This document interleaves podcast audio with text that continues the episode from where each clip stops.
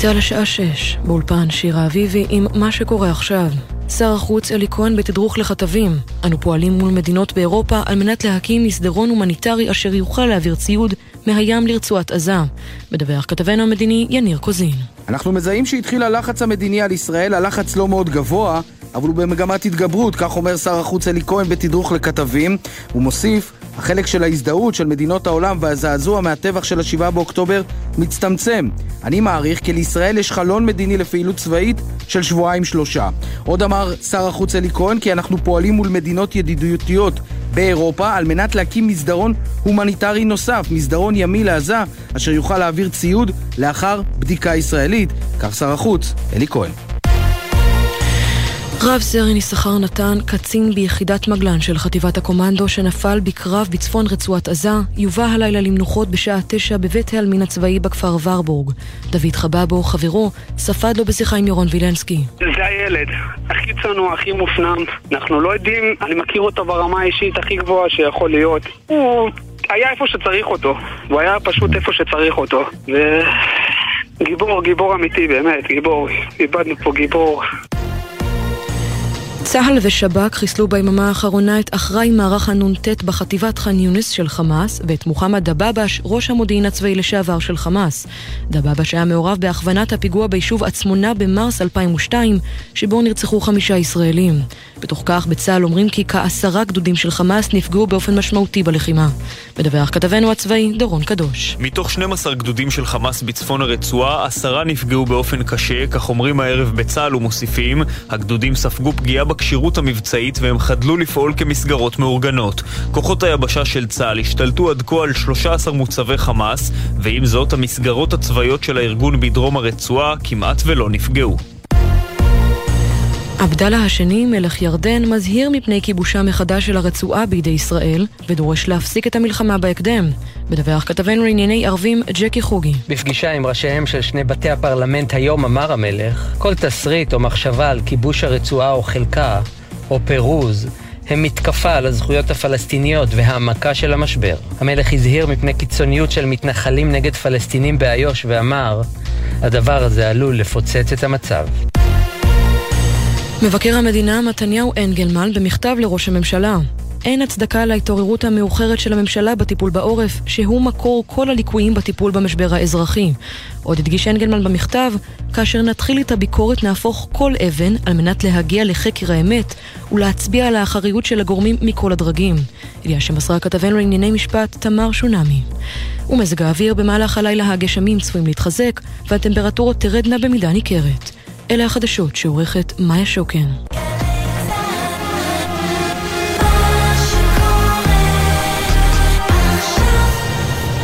בחסות אוטודיפו, המציעה מצברים לרכב עד השעה תשע בערב בסניפי הרשת, כולל התקנה חינם. כי כדי להחליף מצבר, לא צריך להחליף לשעות עבודה יותר נוחות. אוטודיפו. ישראל במלחמה, עכשיו בגלי צה"ל, ישראל פישר. ערב טוב וחודש טוב לכם. אנחנו החזית הכלכלית, מנסים להבין מה קורה בכלכלה הישראלית גם בימי המלחמה. ראש חודש כסלו כבר כאן, שני אירועים חשובים בו. יום ההוקרה לפצועים במערכות ישראל, שיקבל השנה לצערנו עוד משמעות מיוחדת, וגם חנוכה, ואנחנו צריכים להתפלל שכמו הניסים והנפלאות שעשו המכבים, יעשו כך גם חיילי צה"ל. חוץ מזה, העניינים הכלכליים מדברים הרבה פעמים על השאלה מתי צריך להתחיל לחקור את מחדלי המלחמה. ברור לכולם שהיא תעסוק, שהחקירה הזאת תעסוק בהיבטים הביטחוניים והמדיניים. בעיניי צריך להיות ברור כבר עכשיו שוועדת החקירה הממלכתית שתקום צריכה לעסוק גם בהיבטים האזרחיים. בתגובה של משרדי הממשלה על האירועים, ממשרד החינוך דרך משרד הרווחה ועד לאוצר בכלל, הטיפול בעורף, גם מבקר המדינה מתניהו אנגלמן אומר היום את הדברים האלה. איך יכול להיות שאנחנו כבר עמוק בשבוע החמישי ללחימה והאזרחים עדיין לא יודעים איך הם יספגו את הנזקים הכלכליים של החודש הקודם בכלל? אנחנו החזית הכלכלית, אני ישראל פישר, מתחילים. אנחנו uh, פותחים את התוכנית איתך, דוקטור רון תומר, שלום. שלום ישראל פישר, החזית הכלכלית. כן, אה, נשיא התאחדות התעשיינים, יושב ראש נשיאות העסקים והמעסיקים במשק. אנחנו, יש לנו שלל נושאים לדבר עליהם, בואו נתחיל קודם כל עם אה, נתונים שאתם בהתאחדות התעשיינים מפרסמים היום. עלות המלחמה למשק, 14 מיליארד ו-900 מיליון שקלים. אתה יכול להסביר לי את המספר הזה, איך מחשבים אותו? תראה, אנחנו חישבנו, ישראל, כרגע רק את העלות למשק בעצם מהיעדרות והפסד ימי עבודה, מכיוון שהפסד תוצר ודברים אחרים מאוד קשה להעריך עדיין בשלב הזה. אה, ולכן בסופו של יום הנקודה מאוד פשוטה, יש לנו את הנתונים על כמה עובדים נעדרו מהמשק, אני מדבר על המשק כולו, בכל המגזרים, מהשבוע הראשון ועד השבוע החמישי.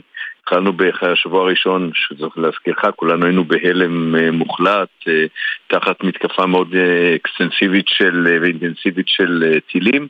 עם 1.3 מיליון עובדים נהדרים, ולאט לאט אנשים חזרו אמנם לעבודה, ואנחנו עומדים היום על כ-760 אלף עובדים שחסרים במשק הישראלי, וחישוב של העלויות רק בהפסד של ימי עבודה, שזו אחת השיטות באמת לחשב הפסד למשק, מעלה שבמצטבר בחמישה שבועות האלה, אנחנו עומדים על 14.9, כמעט 15 מיליארד שקלים אה, במצטבר לאותם חמישה שבועות, ולצערנו אנחנו עוד לא רואים את הסוף. ואנחנו גם לא מדברים למשל על פגיעות ישירות במפעלים, או למשל עסקים שמייצאים לחו"ל, ומה לעשות, אה, נתקלו באנשים שלא כל כך אוהבים אותנו והם נפגעו מזה. אנחנו עוד לא מדברים על הדברים האלה בחישוב.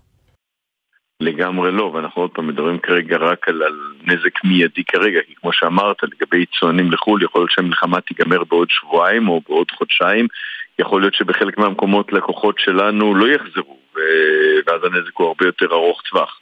אה, לא, קשה, קשה מאוד לחשב את זה כרגע, זה דברים שלאורך הזמן יהיה יותר קל לפי הפרמטרים ש, שיזרמו לבוא ולחשב.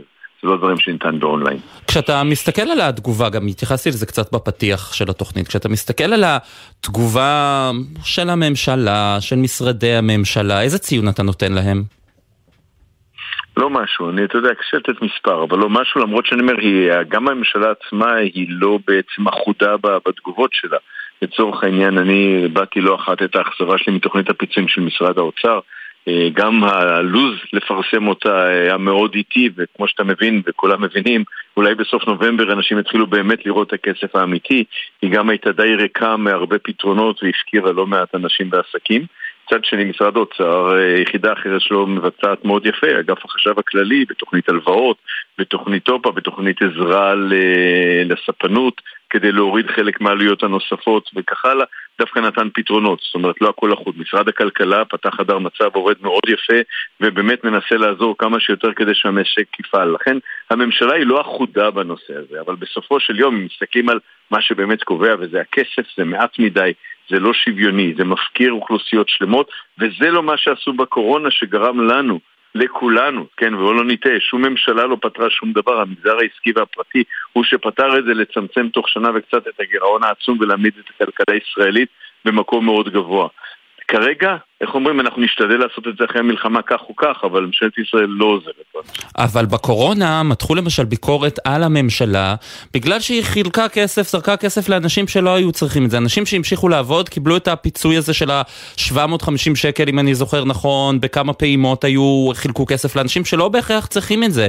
אז אתה לא מצפה שגם עכשיו הממשלה תנהג ככה אחרי הביקורת שנמתחה עליה במקרים האלה. לא, לא, אז אני אומר, בזמן הקורונה לא הכל היה מושלם. התוכנית צ'ק לכל אזרח, בהחלט הייתה תוכנית מיותרת. אני יכול עד היום, מודעות לי בראש המילים של אבא שלי, זיכרונו לברכה, אמר לי, איך קוראים לזה, אני תורם את הכסף עוד לפני שהוא מגיע אליי, כדי שדקה הוא לא יחנה אצלי בחשבון.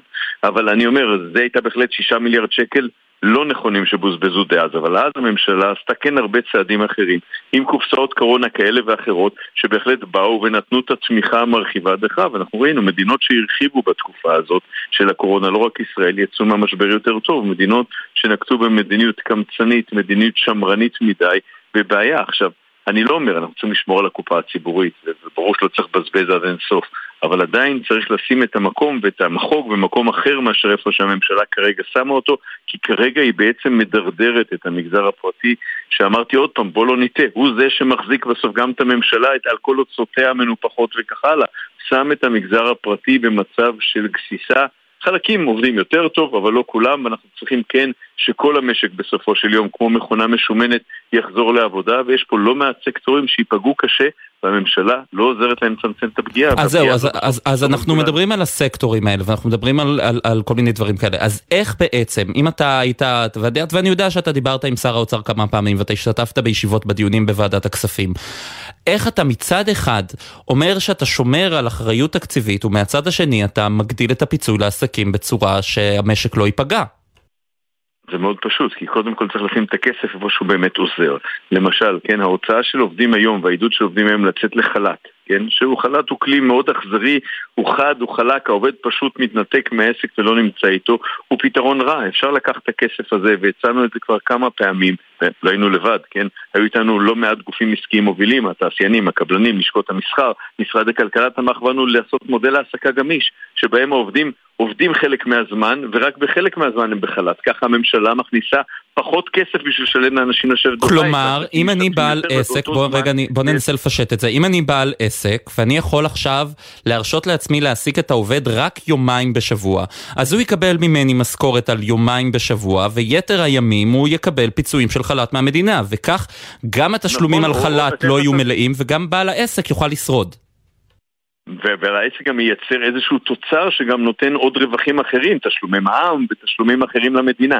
תראה, אני תל אביבי, וכמו מסתובב לא מעט בעיר ואני רואה לא מעט עסקים, אפילו מסעדות סגורות. דיברתי עם חלק מהבעלים שם ואמרו, תראו, אין לנו ברירה, אני לא יכול לפתוח ב-30% כי ברגע שאני צריך את העובדים חזרה, אין לי משרה מלאה לתת להם. וזה בדיוק הפתרון, אם המסעדות היו עובדות ב-30 ו-40 אחוז, וחלק מהמסחר היה עובד קצת יותר ושואלים קצת יותר עובדים, ועוד ועוד דברים, בוודאי שהיינו מרוויחים. אז זה דוגמה לכסף חכם לעומת כסף טיפש ששולח אנשים לחל"ת. בנוסף, יש לא מעט עסקים אחרים בקשיים שצריך לבוא ולעזור להם. יש עצמאים בקשיים, שבסופו של יום, ברגע שהם יסגרו את העסק שלהם ויהפכו להיות אחרי זה נתמכי אבטלה, או, או בעבודה שהיא מתגמלת פחות כי הם לא יוכלו לשרוד את התקופה הזאת עוד פעם בזה, כולנו נפסיד, כי בסוף זה לא מה אנחנו נשלם בחודש, אלא מה אנחנו יוצרים כתשתית בחודשים קדימה. ולכן אני חושב שהמדיניות הזו היא מדיניות לא נכונה. המדיניות הזו הייתה צריכה לעשות את הכל כדי להחזיק עסקים חיים ועובדים במקומות העבודה שלהם, והכיוון שהלכו פה הוא כיוון שגוי לצערי. אני מאוד מקווה שאנחנו לא בפני לחימה ארוכה, אבל אם אנחנו כן, אני חושב שיהיה מקום בהחלט לחשב מסלול מחדש, וקצת יותר, לא רק, כן, שאמרת נכון, התייעצו, גם התייעצו איתנו לא מעט, אבל התייעצו ופחות יישמו, ואני חושב שצריך קצת לחשוב כי השכל שקיים לא נמצא אבל רק במשרדי הממשלה, ואני חושב שבעבר ידעו להתייעץ איתנו יותר. דרך אגב, בקורונה, יאמר לזכות אותו ראש ממשלה שיושב כראש ממשלה היום, הוא קרא לי ולעוד נציג אחד אה, לבוא לישיבות ממשלה כדי לראות מה עושים לסקטור העסקי. היום, נכון, התייעצויות מרחוק, אבל, אבל לא יכול להגיד לך שבאמת השפענו כמו שהשפענו בתקופת הקורונה, וחבל. וכשאתה רואה בעצם את אה, מה שהיה היום בוועדת הכספים, כשמדברים על הרחבת מתווה הפיצויים עד 40 קילומטרים באופן... שהוא לא בהכרח חכם בעיניים, פשוט שמו מחוגה ומכניסים יישובים לטווח הזה בלי לבדוק עד כמה באמת העסקים שם נפגעו. מה אתה אומר על הדברים האלה? תראה, אני, אני, אני, אני חושב ש, שמצד אחד, אני חשבתי בכלל למשל ששכר צריך לתת פיצוי שכר בכל הארץ. כי מה זה משנה אם את עובד או עובדת, שאם ילד קטן, אם אתה גר באשדוד, אם אתה גר בראשון, אם אתה גר אפילו בפתח תקווה, כל עוד המערכת חינוך סגורה ואתה לא יכול לבוא. אז פיצוי שכר צריך לתת לכולם, לא 7.40. אבל אני חושב שהפשע העיקרי ב-7.40, שבגלל שהרחיבו את האזור יותר מדי, נותנים פחות למי שצריך. היישובים ב-7.20 הרי העוטף אמרנו זה 0 עד 7, אבל בוא, אני הסתובבתי בנתיבות והסתובבתי באופקים, ישבתי שם עם ראש העיר דנינו, וישבתי במקומות אחרים, ואתה, ואתה רואה באמת כמה הערים האלה נפגעו לא פחות, הרי באופקים היו לך מחבלים באותה מידה כמו שבשדרות, ובשדרות בהחלט ראויים לכל פיצוי, אבל גם אופקים. עכשיו, מה, ברגע שאתה מרחיב את האזור יותר, אתה יכול לתת פחות לכולם, ולכן אם כבר אתה הולך על מנגנון פיצוי מלא לו לכל הארץ, אני חושב שההרחבה שלכאורה עושה טוב לכולם, בסוף נותנת להרבה אנשים קצת, במקום לתת לאלה שבאמת צריכים את זה הרבה. ולאלה שישבו גם בפרמטר של 20 קילומטר, אתן לך דוגמה, אופקים שדרך אגב נקראת 20 למרות שהיא ב-22 אבל היא נכללת במתווה ה-20, או נתיבות, או הרבה יישובים אחרים, מושבים וקיבוצים יותר קטנים שנמצאים שם, הם צריכים לקבל הרבה יותר, וברגע שהרחיבו את זה, צמצמו בדברים האלה, ודרך אגב, הדבר שהכי מפריע לי זה שבעצם צמצמו את זה ל-7 עד 40 רק לחודש אוקטובר. הלו, אנחנו היום ב-13 לנובמבר, אנחנו רואים מה קורה בחוץ, אנחנו רואים כמה עבודה וכמה תעסוקה יש היום באותם יישובים שציינתי ב-7.20 וכאילו, מה, הורדנו עליהם את הגרזן בסוף אוקטובר, הם חזרו לנורמליות? ממש לא. מה, מה אומרים לך באוצר? מה אתה שומע ממקבלי ההחלטות באוצר על ההצעות שלך? תראה, אני בסופו של יום, כמו החלטה על 7.40 במקום 7.20, אני לא חושב שזו הייתה החלטה אחרי דיונים מרובים ושיקול דעת ואפילו איזשהו חישוב כלכלי, וחבל לי על זה. אני אומר עוד פעם, זה הכסף של כולנו, וצריך להשקיע כסף. הרי אני התחלתי איתך ישראל באמירה שצריך להשקיע יותר כסף, אבל צריך להשקיע אותו נכון. ואני באמת חושב שבמקרה הזה אנחנו כן. לא עושים את זה נכון, לא עושים את זה סדור. עסק לא, יכול, עסק לא יכול לשרוד בניהול כזה של שליפות ודברים, וחבל לי, כי בסוף אני חושב שכולם מתכוונים לטוב, אני לא חושב שמישהו מנסה חלילה לפגוע במדינת ישראל או בתושבי ישראל. אבל יש פה טעויות, והטעויות האלה יעלו לנו הרבה אחר כך. דוקטור רון תומר, נשיא התאחדות התעשיינים, תודה רבה לך. אבל לפני התודה אני חייב משפט כן. אחרון להגיד. בתקופה הזו שכולנו מרגישים וכולנו נפגעים וכולנו זה, זה בדיוק המקום כמו תמיד, אבל יותר עכשיו לקרוא לכולם לרכוש תוצרת ישראלית, בין אם זה בחקלאות או בתעשייה או בשירותים ישראלים או מעסקים של עצמאים ישראלים, לקנות כחול לבן, המוצרים הישראלים שאנחנו גאים בהם גם מניעים את גלגלי הכלכלה ויעשו את המדינה שלנו חסינה יותר גם עכשיו וגם בעתיד. אז קנו כחול לבן, תרכשו כחול לבן, תחזקו את שלנו, שלנו הוא של כולנו. בהחלט. בטח אם זה מעסקים אה, אה, קטנים או עסקים שנמצאים באזורים שנפגעו הכי הרבה. דוקטור נכון, אבל לך, גם עסקים גדולים הם מעסיקים של הרבה קטנים בינוניים. אז גם כשקנית מעסק ענק, בסופו של יום מאחוריו יש צבא שלם במרכאות של עסקים קטנים שנהנים מזה. אז אני חושב שצריך לקנות מכולם. דוקטור רון תומר, תודה רבה. תודה ישראל. ואנחנו עוברים אה, לתעשיית ההייטק, מה קורה איתה בימים האלה? אבי חסון, מנכ"ל Start-Up Nation, שלום. שלום ישראל, ערב טוב. ערב טוב, אז נו, מה המצב? תראה, תעשיית ההייטק היא במובנים מסוימים זהה לכל שאר הענפים שרון דיבר עליהם. כלומר, למשל, גם פה כמובן אחוז לא מבוטל מכוח האדם נמצא בשירות מילואים פעיל, וגם יש בני זוג שנמצאים בשירות, וזה כמובן משפיע על התפוקה. יש לה גם מאפיינים ייחודיים ששונים אולי מענפים אחרים, גם לטובה וגם לרעה. אם נתייחס לדוגמה לאלמנט אחד חיובי, רוב צד הביקוש של תעשיית ההייטק לא נמצא בישראל. כלומר, בניגוד לענף התיירות למשל, שבו צד הביקוש נפגע מאוד, הלקוחות הגלובליים רוצים להמשיך לצרוך טכנולוגיה ישראלית, שירותים, מוצרים וכן הלאה.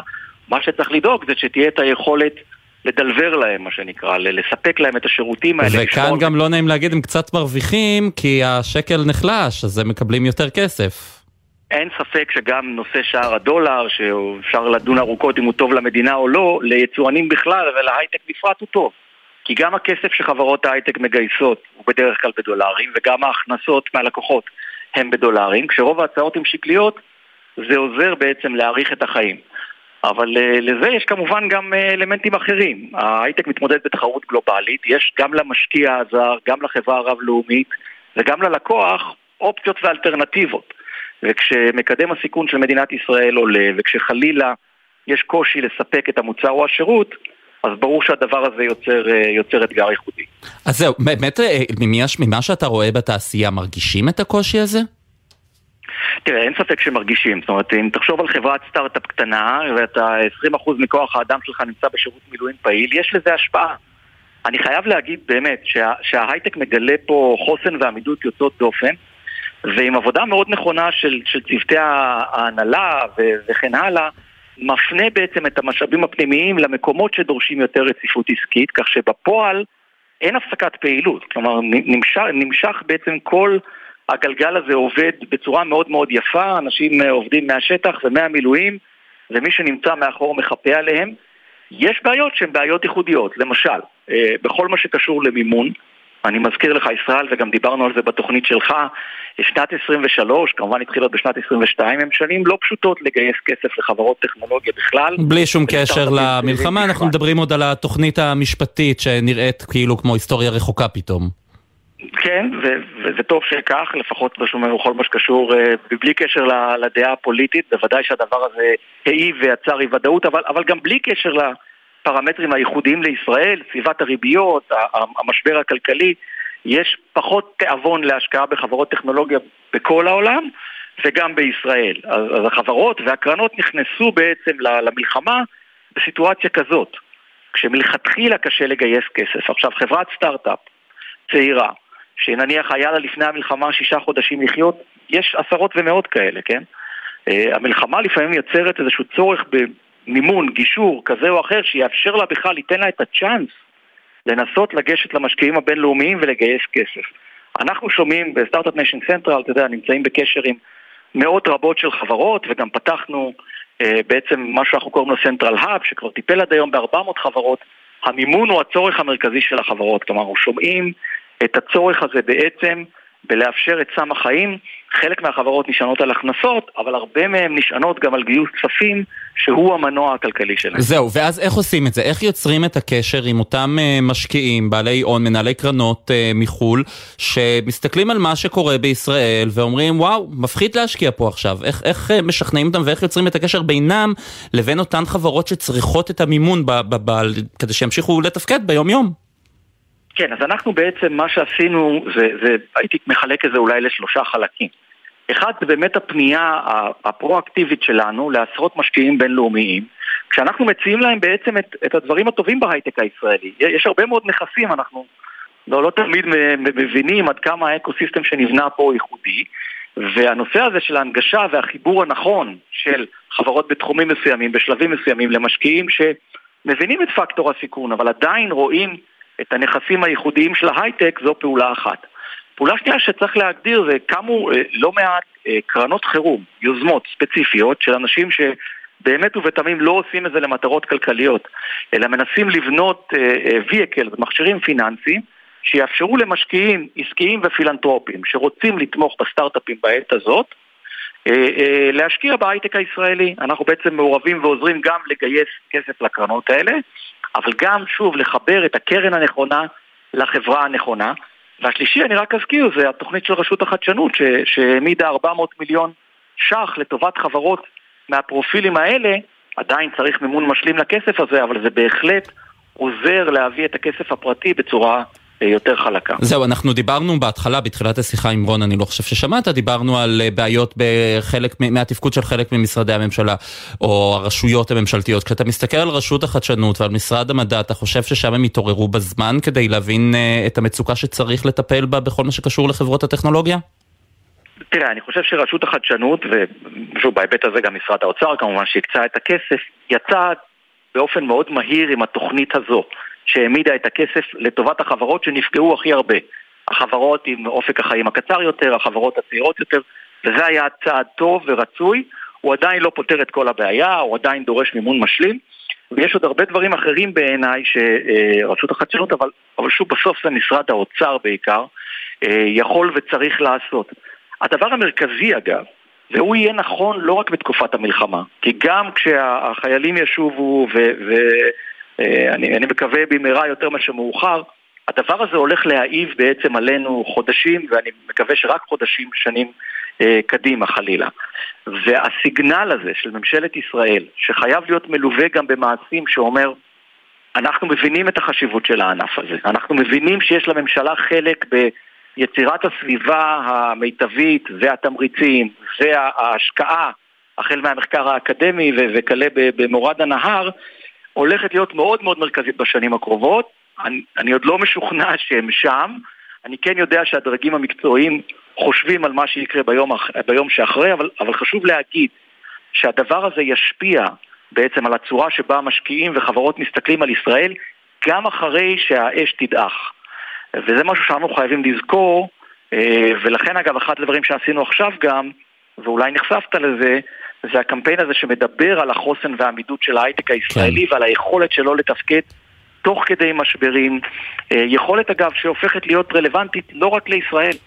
אה, לצערי העולם סובל מהרבה מאוד משברים מסוגים שונים, והיכולת הייחודית הזאת יכולה גם להפוך ליתרון. אבי חסון, מנכ"ל Start-Up Nation, תודה רבה. תודה רבה וערב טוב. ערב טוב. עינב קרנר, כתבתנו לענייני צרכנות, שלום. שלום ישראל. אנחנו מדברים היום על ענף הנדל"ן, אנחנו ראינו פרסום של אגף הכלכלן הראשי במשרד האוצר, שוואלה, לא מעודד במיוחד אני צריך להודות, נכון? לא, לא מעודד, וזה מה שנקרא מבשר מה שהולך אה, להיות באוקטובר. אנחנו מדברים כאמור על התחזית אה, סקירת שוק הנדל"ן בחודש ספטמבר, ושים לב, ישראל נמכרו בסך הכל 5,880 דירות, אנחנו מדברים על ירידה של 26% ביחס לספטמבר אשתקד. אם אנחנו מנקים מכאן את העסקאות בסבסוד ממשלתי, אז מספר העסקאות בשוק החופשי בעצם צנח ב-30 אחוז, זו ירידה בהחלט אה, חדה, וגם אה, ביחס לחודש הקודם אנחנו רואים ירידה של 18 אחוז, זאת אומרת ביחס לאוגוסט. עכשיו גם לפי ה... אבל זהו, אז אנחנו מדברים עכשיו על ספטמבר, צריך להגיד חודש חגים זה החודש שלפני המלחמה, ויש גם התייחסות בדוח הזה לנתונים ראשוניים לגבי אוקטובר, לחודש של המלחמה. נכון מאוד, אז מדברים גם על חודש אוקטובר, שלפי אה, הערכות שבחודש אוקטובר רמת העסקאות, העסקאות צפויה להיות נמוכה אפילו מזו שנרשמה ב-2020, באפריל 2020, אני מזכירה שזו הייתה תקופת הקורונה שממש התחילה הקורונה כחודש לאחר וראינו באמת את ההשבתה בענף הנדל"ן. אז לפי התחזית הראשונית, שוב זו תחזית ראשונית, בחודש אוקטובר אנחנו צפויים לראות ירידה אפילו חדה מזו של אפריל 2020 ותראה אני אגיד פה עוד מילה ישראל ענף הנדל"ן והבנייה בכלל לא זוכה להתייחסות הראויה. אני מזכירה לך שמדובר בקטר הצמיחה של המשק. זהו, וזה שוק שעכשיו גם חסרים בו את כל העובדים וכולי, ואנחנו רואים פה באמת נכון. קשיים משמעותיים ועדיין לא יודעים איך השוק הזה יתאושש, אבל עינב קרנר, את מספרת לנו שיש מי שמנצל את המצב עכשיו בשוק הנדל"ן וגם את המחסור בדירות, בעיקר למפונים. כן, זה ממש מקומם. אז תראה, הגיעו אלינו, אה, לגלי צה"ל, הגיעו אה, תלונות ממפונים שהגיעו לדבר, לעיר טבריה, שם יש אה, דירות, אנחנו לא מדברים על המלונות כרגע ישראל, ושים לב מה קורה אם בעלי הדירות שם. החליטו לגבות מאותן אה, משפחות שיצאו מבתיהן, אתה יודע מה, נקרא לילד בשמו, שנעקרו בעל כורחן, יצאו מבתיהן, והן עכשיו מתבקשות לשלם את הפיצוי שהמדינה נותנת לאותם מפונים. אני רק רוצה להזכיר לך שתבין כמה ציני הניצול הזה. הרי הממשלה החליטה שמי שמתפנה מטעם המדינה בסיוע מלא שלה למלונות הארץ מקבל אירוח מלא, שלוש ארוחות ביום ובנוסף אפשרו למי שלא מתפנה למלונות, זה לא בסתם, בגלל, אלא בגלל שהייתה בעיה של היצע אה, חדרים, החליטו שמי שיפונה או לבן משפחה או ייקח דירה בעצמו, ישכור דירה, כל דרך אחרת, יקבל 200 שקלים לבן אדם, למבוגר 100 שקלים לילד. אלא שאותן דירות החליטו לגבות את אותו מענק שהמדינה נותנת. בואו נשמע רגע קטע מדבריה של אחת המפונות. כן, בואו נשמע. יש לנו? לפי ההרכב שלנו, כל מי שאני פונה אליו, אומר לי, אה, אנחנו לפי המתווה, 200 שקל ליום. סליחה, אוקיי, ומה קורה עם הכלכלה? כלכלה זה אחר, אתם אמורים לקבל מהמדינה גם סבסוד שקראתי, אני לא שמעתי שום דבר כזה על כלכלה, שזה 200 ליום ו-100 שקל לילד, זה כאילו כולל הכלכלה, לא רק לינה. זה מטורף! מה, אתם רוצים לקחת לנו את כל הכסף שאנחנו מקבלים מהמדינה? איפה נכנס האובדן הכנסה שלנו? בעל הבית שלי מתחשב בי שאני עכשיו נזרקתי לרחוב כמו פליטה והמדינה שלי אפילו לא נותנת לי חוסן? מה אני אגיד לך, עינב קרנר זה מדהים, כן. נכון, אני רוצה לחדד לך פה נקודה. אותה בקצרה, אה, אישה רק. ששוחחה איתנו... סליחה? בקצרה רק, בבקשה, כן. כן, כן, בקצרה. אותה אישה ששוחחה איתנו ישראל, היא אם לשישה ילדים. מה שאמרו לה, פשוט על כל ילד ייקחו את המאה שקלים, את ה, זאת אומרת שמונה נפשות, תכפיל שמונה מאות שקלים כפול שלושים ימים, אנחנו על עשרים וארבעה אלף שקלים. בדקתי עם כל מיני בעלי דירות אה, בטבריה, גם של וילות מפוארות ישראל, עשרת אלפים שקלים, ואם מצאנו באמת בית מאוד מאוד מושקע, וילה שישה חדרים, אפילו עם בריכה, ולכן לא נותר להגיד אלא שיש פה ניצול, ויפה שעה אחת קודם לאותם אנשים שמנצלים את המצב, זה לא הזמן הנכון. זה גם לא הזמן הנכון, וגם הרשויות, אני מתאר לעצמי שהן צריכות להתעורר ולטפל בסוגיה הזו. עינב קרדר. לגמרי. עינב קרדר, כתבתי ענייני צרכנות ונדל"ן. תודה רבה. תודה רבה, ישראל. תמר שונמי, כתבתנו לענייני משפט, שלום. שלום ישראל. אנחנו מדברים על מכתב ששלח היום מבקר המדינה לראש הממשלה לגבי ההפקרות והכישלון של הטיפול של המדינה בעורף. כן, אז אנחנו חמישה שבועות למלחמה, המענה הממשלתי למשבר עדיין לוקה בחסר, בלשון המעטה, ומבקר המדינה מתניהו אנגלמן במכתב נוקב לראש הממשלה נתניהו, הוא אומר אין הצדקה להתעוררות המאוחרת של הממשלה בטיפול בעורף. בעצם באותו מכתב לראש הממשלה, המבקר אנגלמן מפרט שורה ארוכה של ליקויים, החל מהיעדר תוכניות סיוע כלכלי לתושבי קו העימות, התקצוב לרשויות המקומיות ולמשרדי הממשלה האזרחיים, סוגיית המקומים בבתי המלון, בריאות הנפש, מערכי הביטחון האזרחי, בעצם כל אלו ולצידם עוד שורה ארוכה של אה, ליקויים, והמבקר טוען שהמקור לכל הבעיות הללו הוא היעדר היערכות לשעת חירום, ועוד הוא מדגיש, ספק רמיזה, ספק אזהרה, כאשר נתחיל את הביקורת נהפוך כל אבן על מנת להגיע לחקר האמת ולהצביע על האחריות של הגורמים מכל הדרגים, מדיני, צבאי ואזרחי. המכתב הזה לנתניהו מגיע אחרי כמה שבועות שהמבקר אנגלמן מסתובב בארץ, פוגש מפונים, הוא כבר התריע, אפילו תקף ואמר שהממשלה נכשלת בטיפול בעורף. היום זו כבר פנייה ישירה לראש הממשלה. כן, דברים, אה, כמו שאמרתי בפתיחת התוכנית, בדיקה של המבקר היא חשובה מאוד, אבל אני חושב שלא יהיה מנוס מוועדת חקירה ממלכתית גם להתנהלות המדינה בטיפול בעורף. תמר שונמי, כתבתנו לענייני משפט, תודה רבה לך. תודה רבה. כמה הודעות ואנחנו חוזרים. אתם מאזינים לגלי צה"ל. אוניברסיטת בר אילן הקימה למען הקהל הרחב קו חם לתמיכה רגשית. פסיכולוגים ועובדים סוציאליים כאן בשבילכם. חפשו בגוגל הקו החם בר אילן. במטרה לחזק את הביטחון האישי של האזרחים, המשרד לביטחון לאומי ומשטרת ישראל ממשיכים להקים ברחבי הארץ מאות כיתות כוננות משטרתיות, מצוידות באלפי כלי נשק. בואו להתנדב למשטרה ולשמור על הבית של כולנו. להצטרפות לכיתת הכוננות במקום מגוריכם, פנו לאתר גיוס המתנדבים של משטרת ישראל, או חייגו 076-811-5211. ישראל מתחמשת, שומרים על הבית. את הליך הגיוס מנהלת משטרת ישראל בהתאם לתנאי הסף שנקבעו. מגיש, המשרד לביטחון לאומי. עמיתי קרנות השוטרים, אנו מציעים לכם הנחות לרכישת רכבי פג'ו, אופל, סיטרואן ו-MG דגמי 2023, לפרטים כוכבית 4989, או באתר קרנות השוטרים, שנדע ימים טובים ויחד ננצח. קרנות השוטרים קודם כל בשבילך בימים כאלה אין דבר יותר מרגיע מקולה של אימא. גלי צה"ל מחבקת את האימהות במתכונת מיוחדת של קולה של אימא. כמו אהבה. מחר, בשבע בערב, בשידור מיוחד מירושלים, עם האימהות לחיילים המפונות מביתן בשלומי. גלי צה"ל פה איתכם, כל מקום, כל הזמן. עכשיו בגלי צה"ל, ישראל פישר עם החזית הכלכלית. חזרנו, אנחנו אה, עכשיו על אה, סקירה שפרסם היום משרד הכלכלה על המשק הישראלי והמגזר העסקי בזמן המלחמה.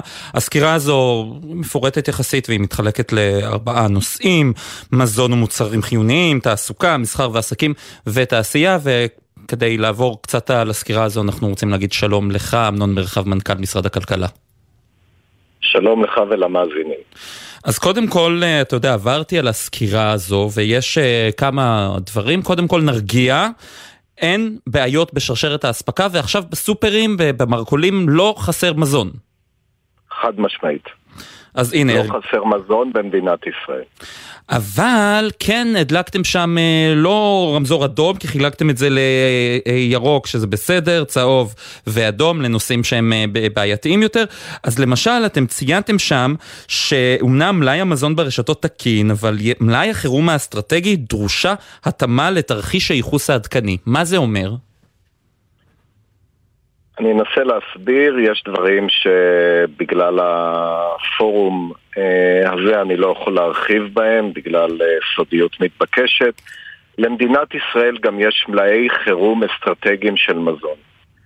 אה, המלאים האלה מנוהלים על ידי משרד הכלכלה, והמטרה שלהם היא להבטיח שבכל מקרה, גם במקרה ששום דבר לא מיובא או מיוצר, נוכל להמשיך ולספק מזון לאזרחי ישראל.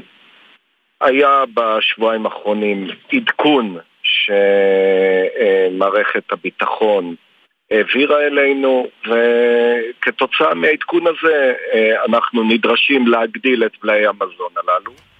ולכן אה, האור האדום שהדלקנו, כי נדרשת שם אה, פעולה שלוקחת כמה שבועות אתם לבצע. כתבתם שאין תקצוב ממשרד האוצר לנושא הזה. נכון מאוד. שזה אומר שאת הכסף הדרוש למלא את המחסנים אתם לא מקבלים? כלומר, אני מתאר לעצמי שהמחסנים במצב בסדר, אבל כדי שהם יהיו ממש בסדר, בסדר גמור, אתם צריכים עוד כסף ואת זה אתם לא מקבלים. נכון מאוד, הבוקר אמר לי מנכ"ל האוצר בעקבות פנייה שלי אה, אליו שהנושא יטופל והכסף יועבר ממש בימים אלה, דבר שיאפשר לנו להשלים את החוסרים. אני מקווה שכך יהיה. אז אה, אה, אנחנו מסתכלים, אני עובר ברשותך על הנושא הבא, על כל מה שקשור לתעסוקה. אה, אני יודע, זרוע העבודה כבר לא חלק ממשרד הכלכלה בממשלה הנוכחית, אבל עדיין אתם מזהירים ממחסור בעובדים תפעוליים ומזה שעובדים פלסטינאים לא נכנסים לישראל. מה ההשפעה של זה על המשק כיום? הלו? כן, אתה שמעת אותי? הלו. כן, אמנון. עכשיו אני שומע אותך. כן, אז... תראה, אני כן. חושב שנושא התעס... מצב התעסוקה במשק זה אחד הדברים שהכי צריכים להדאיג אותנו קברניטי הכלכלה בזמן הזה. אמ, תראה, אצלנו מופעל מטה אה, תעסוקה משקי שמרכז את תמונת המצב במשק. כרגע המצב הוא, הוא לא טוב. קודם כל, כ-20% מכוח העבודה במשק מושבת, בין באופן ישיר כי אנשים במילואים או כי הם מפונים. אנחנו מדברים על עכשיו, על היום 20% מכוח העבודה מושבת.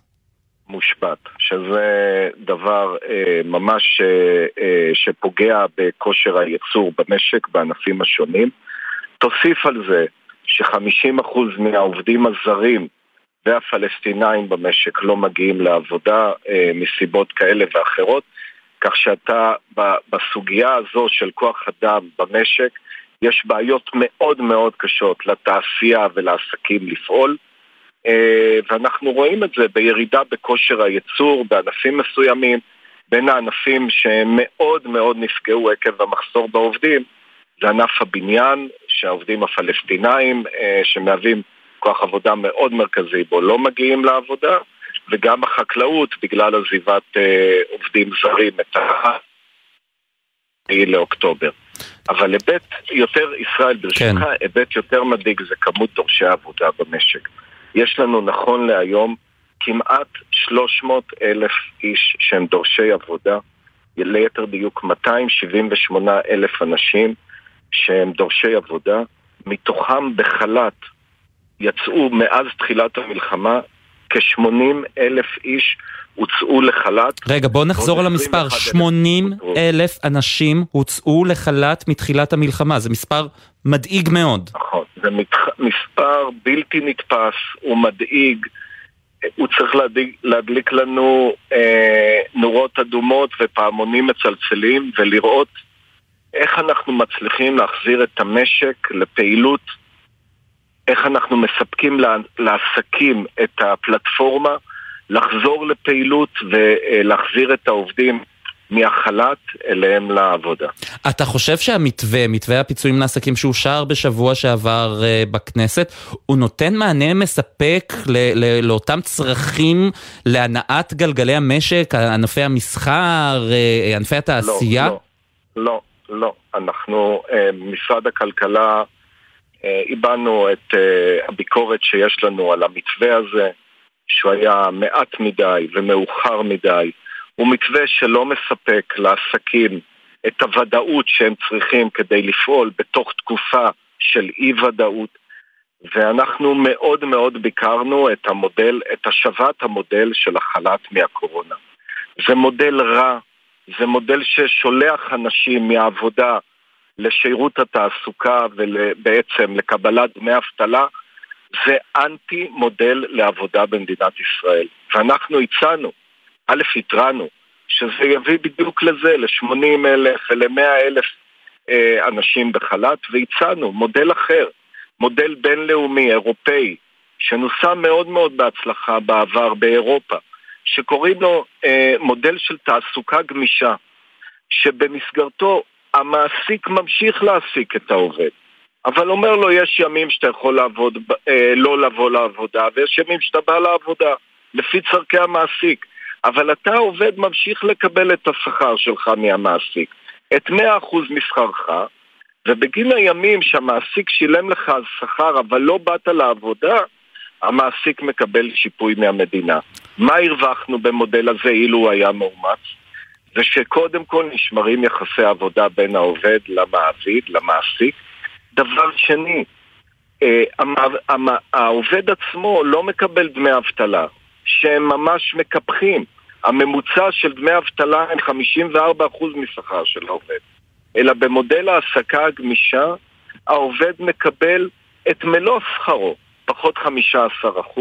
Mm-hmm. וזה דבר מאוד חשוב לעובדים, שאתה מכבד אותם, אתה לא שולח אותם לקבל דמי אבטלה. עכשיו, אני יודע שאתה דיברת עם בכירי, השמעתם את הביקורת הזו על המתווה בקול רם וברור. אתה, אני מתאר לעצמי שאמרת את זה גם בחדרי חדרים, גם לבכירי האוצר וגם לשר האוצר. מה התשובות שאתה מקבל?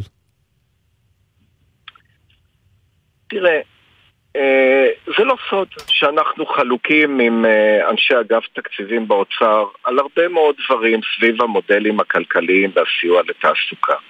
כשהם התנגדו למודל של תעסוקה גמישה, היו להם שני נימוקים. אחד זה שיהיו קומבינות אה, בין המעסיק לעובד, ויעשו ככה, והמדינה תשלם יותר, ולא יהיה לה פיקוח. אבל אני לא מקבל את התזות האלה. אני אומר שגם אם יש שלושה או חמישה אחוזים שלא מדווחים אמת, אתה לא קובע על בסיס מדיניות. אתה צריך לקבוע מדיניות על בסיס, א', על מה שנכון מקצועית, ועל בסיס ה-95% שמדווחים אמת. דבר שני, הם טענו שזה יעלה למדינה יותר כסף, גם את זה אנחנו לא מקבלים. אנחנו חושבים שדווקא מודל החל"תים יעלה בסוף למדינה הרבה הרבה יותר כסף. הוא גם מודל פגום, כפי שהזכרתי קודם. כן, אה, אמנון מרחב, מנכ"ל משרד הכלכלה, תודה רבה לך על הדברים האלה. תודה לך ושיהיו בשורות טובות. בשורות טובות. עוברים בין uh, משרדי ממשלה היום עכשיו למשרד האנרגיה, לאו דווקא קשור למלחמה, אני מזהיר, יהיה פה קצת משהו שקשור למלחמה, אבל זה לא רק מלחמה. דורית הוכנר, מנהלת אגף uh, בכיר לתכנון פיזי במשרד האנרגיה והתשתיות, שלום. ערב טוב. ערב טוב. קודם כל, אם אנחנו כבר הזכרנו את המלחמה, מה, מה עושה, מה קורה במשרד האנרגיה בחמשת השבועות האחרונים? אה, משרד האנרגיה פועל רבות בנושאים האלה. ראשית, אנחנו עושים הערכות מצב יומיות על מנת להבין איפה, אם יש בעיות באספקת החשמל, האם כל תחנות הכוח שלנו אה, יש להם גיבוי, אנחנו בודקים האם יש לנו מלאים מספיקים כדי לתת מענה בשעת חירום לאספקת חשמל. המנכ"ל והשר מקדמים ישיבות שבו הם בודקים עם כל החברות הממשלתיות והרשויות ביחס למצב הקיים, מה ניתן לעשות, מה ניתן לקדם, האם הכל תקין, האם יש הפסקות חשמל, הפסקות מים וכדומה, וכן הלאה וכן הלאה במישור הכללי. במישור הפרטני אפשר לדבר על הרבה מאוד דברים נוספים שאנחנו מקדמים, כמו אספקת אה, גנרטורים אה, למרכזי החוסן, לחמ"לים של הרשויות המקומיות בעוטף. אה, את זה לא ידעתי למשל, זה מעניין, האמת היא. הנה, חידשת לי. ואני מישהו שחושב שאני מבין, אה, שאני אוהב אנרגיה, את יודעת, את מכירה אותי דורית, אני מתחביבה עם זה תחום האנרגיה, אבל אנחנו מדברים היום על תוכנית שאושרה, תוכנית מתאר ארצית לאגירת אנרגיה, שאתם הובלתם, את הובלת, אני יודע, כבר הרבה מאוד זמן את עובדת על התוכנית הזו. וואו, וואו, לא להגזים, לא להגזים. יש לך עוד צוות, נכון? כן. אה, נו, עד שמתראיינים ברדיו ומקבלים מחמאות מהמראיין, תקחי את זה בשתי ידיים. אה, תודה רבה. כן, אז אה, תספרי לנו קצת מה זה אומר, מה התוכנית הזו, ורק נגיד אגירת אנרגיה בעצם. חשמל שמיוצר מהשמש נאגר בסוללות כדי שניתן יהיה לספק חשמל ירוק לרשת גם בשעות הלילה או בימים מעוננים כמו שהיה היום. זה בגדול. נכון מאוד, זה בגדול. מדובר על תוכנית מתאר ארצית ראשונה מסוגה בארץ, זאת אומרת יש לנו פה תהליך משהו משמעותי וחשוב. בעצם תוכנית להגירה היא נקראת תמ"א 1 עד 19 למי שמדקדק ורוצה לדעת מספרים.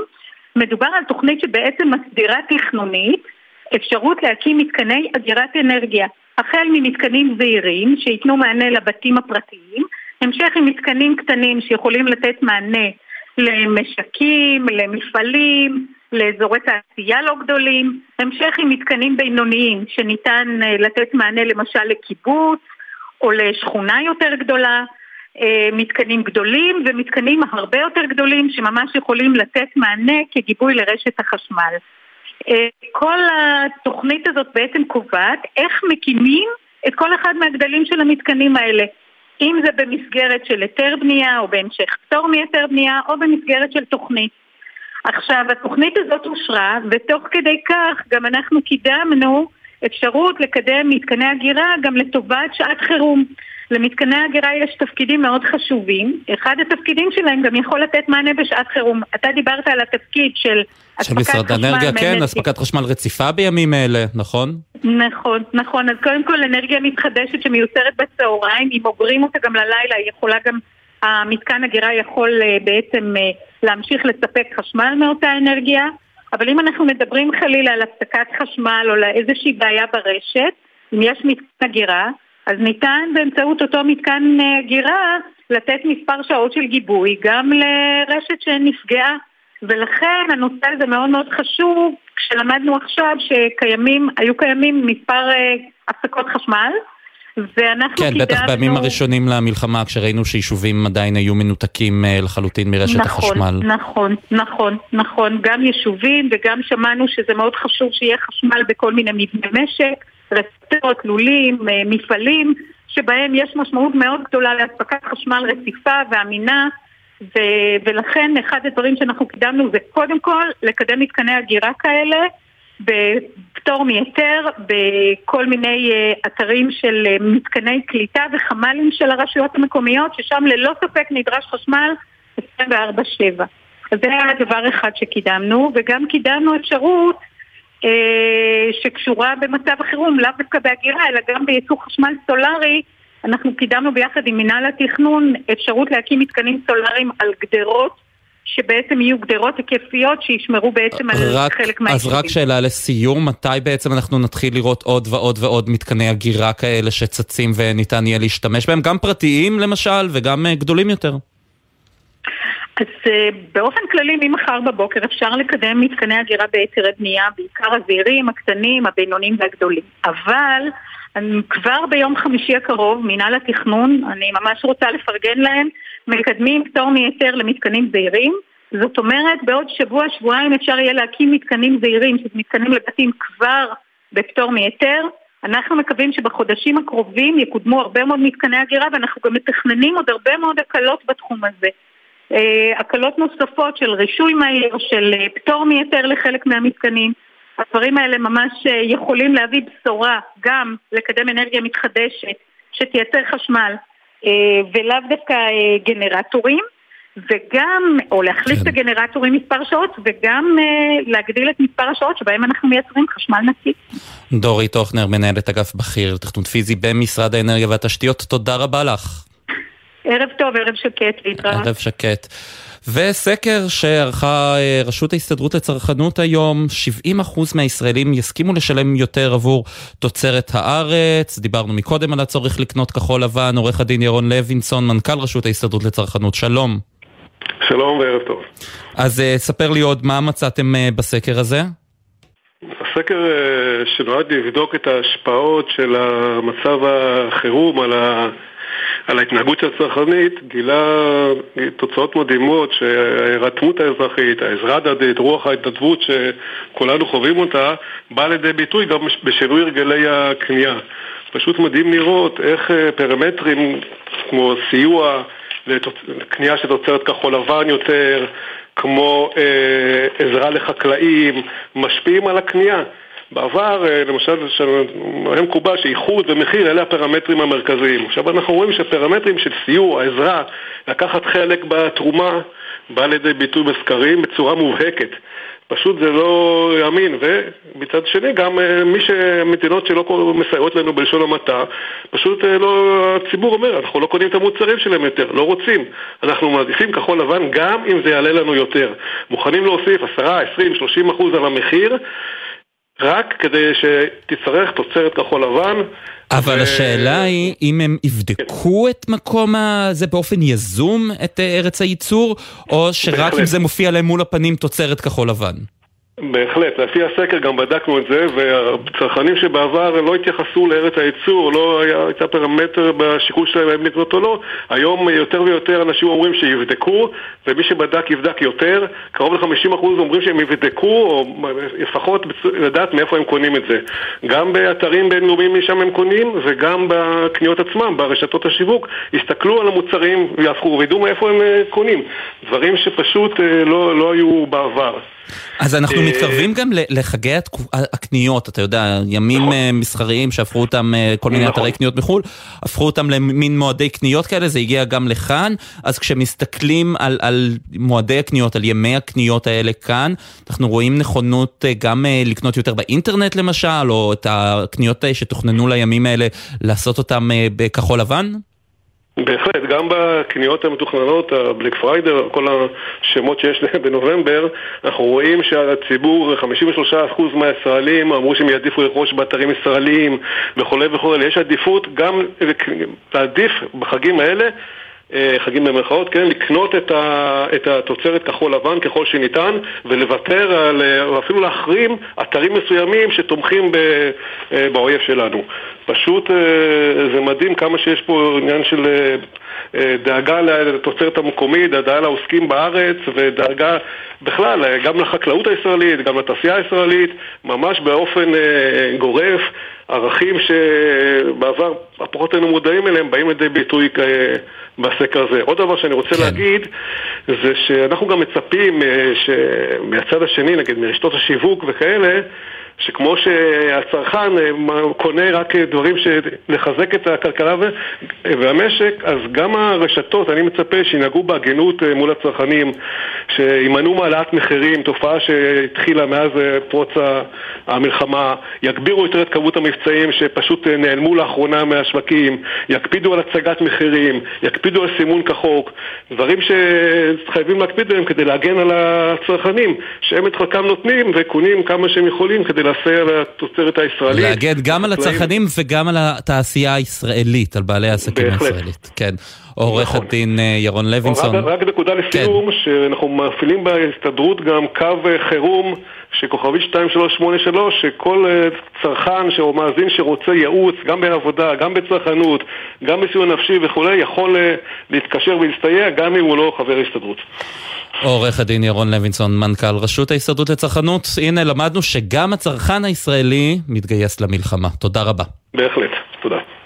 ועכשיו מרימים לעסקים, אנחנו מארחים פה בעלי עסקים מהדרום בכל יום כדי לשמוע קצת על העסק שלהם, זה יכול להיות עסק גדול, עסק קטן, זה יכול להיות אפילו בן אדם אחד שיש לו עסק, אפשר להעלות הצעות כאלה גם אליי, אל דף הטוויטר שלי, אקס היום קוראים לזה, ישראל פישר, אפשר למצוא אותי שם, אני עונה להודעות פרטיות, והיום איתנו שחר כהן מהיישוב שלומית, שלום.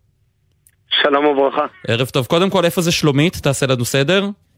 שלומית זה נמצא במועצה אזורית אשכול, חבל שלום. אנחנו נושקים לשתי גבולות, גם מצרים וגם עזה. תוך שבע קילומטר של עזה ו-800 מטר מגבול מצרים. כלומר, יחסית בדרום רצועת עזה. בדרום רצועת עזה, כן. ממש על הפינה. ממש על הפינה. אז טוב, אתה כבר גילו לי שיש לך סדנאות מגלים, סדנה למנהיגות והעצמה. ספר לי על הסדנאות נכון, האלה. כן, אני שבע שנים בתחום. בעצם אני עושה סדנאות ניווט אצל הלקוח. זה בעצם היתרון המשמעותי. אני מגיע לכל בית ספר, לכל יישוב באשר הוא. במקום, אתה יודע, שחוסך להם את הזמן היקר, את עלות הנסיעה ואת הזמן, ואני עושה להם את חוויית הניווט אצלם בשכונה. רגע, ניווט עם מפות? מה, לאיזה ילדים זה? לאיזה גילאים כן. זה מתאים? זה מתאים גם לבתי ספר יסודיים כניווט קהילתי ביחד עם ההורים. אה, וגם אם זה נוער, אז אה, מכיתות ז', ח', ט' ומעלה, גם אפשר גם ניווט לילי. אני עושה גם אה, מסע, אימהות ובנות. בעצם כל קבוצה, מתחלקים לקבוצות קטנות של אה, חמישיות, שישיות. כל קבוצה מקבלת ערכה של ניווט, שזה מפה וחוברת מידע. עכשיו, היתרון שבעצם אני, אה, מה שבעצם הלקוח בוחר בתוכן, אותו אני מנגיש לו. זאת אומרת, אם עכשיו נגיד אנחנו מתקרבים לחנוכה, אז יש לי אה, ניווט בנושא גיבורים בחנוכה, יש לי מתגייסים... וואי וואי, אה, בטח האזור של לצה"ל. מודיעין לוהט עכשיו לקראת חנוכה. כן, כן, לגמרי. נכון. רגע, מה אמרת למתגייסים? גם, אה, יש לי ניווט הכנה בעצם אה, לשירות משמעותי בצה"ל, יש לי נושא של אה, תעודת הזהות, שזה גם מתאים לשכבה מסוימת בבתי ספר, וכל אירוע יום הולדת יישובי, כל מיני קהילות וצוותי עובדים. כן, ומה מה קורה בעצם מאז, בחמשת השבועות האחרונים, מבחינת העסק, מבחינת עבודה? אני מתאר לעצמי שלא פשוט. אה, כן, לגמרי. אז זה לא רק בסיטואציה הזאת, כאילו במלחמה הזאת, אלא בכל סבב.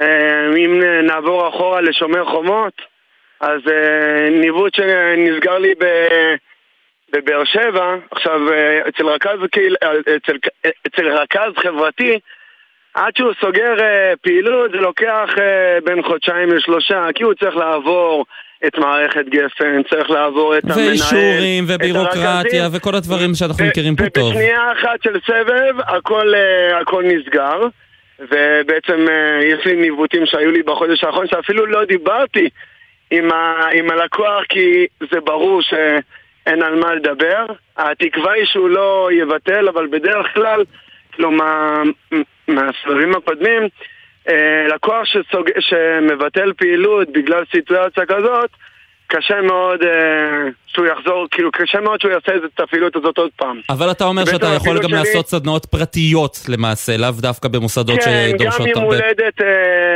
באופן אישי, אה, חתונת הזהב או דברים כאלה, אני מגיע גם לאירועי בר מצוות וכן הלאה. אז כן, איך. יוצרים איתך קשר? זה הכי חשוב. אה, אשמח מאוד, 054 054, שלוש. כן, 344 כן. 1220. אז הנה שחר כהן, מנהל סדנות מגלים, סדנה למנהיגות והעצמה 054-344-1220, נכון? תודה גדולה, אפשר עוד משפט קטן? בקצרה ממש. יש לי יתרון מאוד משמעותי שאני לא מגביל את זה במספר משתתפים. זאת אומרת, גם אם זה 20 ילדים או 200 ילדים, המחיר הוא אותו מחיר, ולכן זה מאוד משתלם באירועים אה, המוניים. וזהו, תודה רבה הנה. לכם שאתם ככה ת- מרימים לנו תודה וחושבים רבה עלינו. מרימים לעסקים ותהיו חזקים, אנחנו איתכם.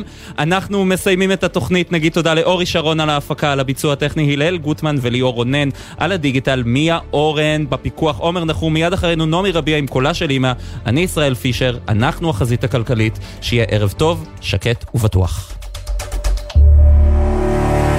בחסות אוטודיפו, המציעה מצברים לרכב עד השעה תשע בערב בסניפי הרשת, כולל התקנה חינם. כי אין סיבה לשרוף את שישי במוסך. אוטודיפו. אתם מאזינים לגלי צה"ל. עם ישראל, הביטוח הלאומי הוא מגן הזכויות שלכם, ואנחנו כאן בשבילכם גם כדי להגן על הנפש. אם אתם חשים חרדה או מצוקה נפשית שמקשה עליכם בתפקוד היומיומי, הביטוח הלאומי מממן לכם טיפולים אישיים, זוגיים או משפחתיים, עם מטפלים מומחים ובלי בירוקרטיה. כל מה שצריך לעשות הוא לפנות אל מרכזי החוסן והמרפאות המטפלות ולקבל את הסיוע שאתם זקוקים לו. הביטוח הלאומי מחבק אתכם ועומד לצדכם גם ברגעים האלה. לפרטים נוספים ייכנסו לאתר הביטוח הלאומי. תושבי גבול הצפון, אם פוניתם מבתיכם, שימו לב, כדי לסייע לכם להתמודד עם המצב, מוצעת גם לכם שורת הקלות, ובהן אפשרות לדחיית הלוואות ומשכנתאות, פטור מעמלות והקלה בריבית על משיכת יתר. לרשימת היישובים ולמידע על ההקלות המיוחדות לאוכלוסיות שנפגעו, היכנסו לאתר בנק ישראל. נהגים ורוכבי אופנוע וקטנוע, שימו לב, בדיקות תקינות כלי הרכב לחורף מתבצעות בימים אלו במוסקים המורשים. אם טרם הספקתם להכין את הרכב או האופנוע שלכם לחורף, היכנסו לאתר איגוד המוסקים לאיתור מוסך מוסמך ובצעו בדיקת בטיחות למערכות הרכב או האופנוע שלכם.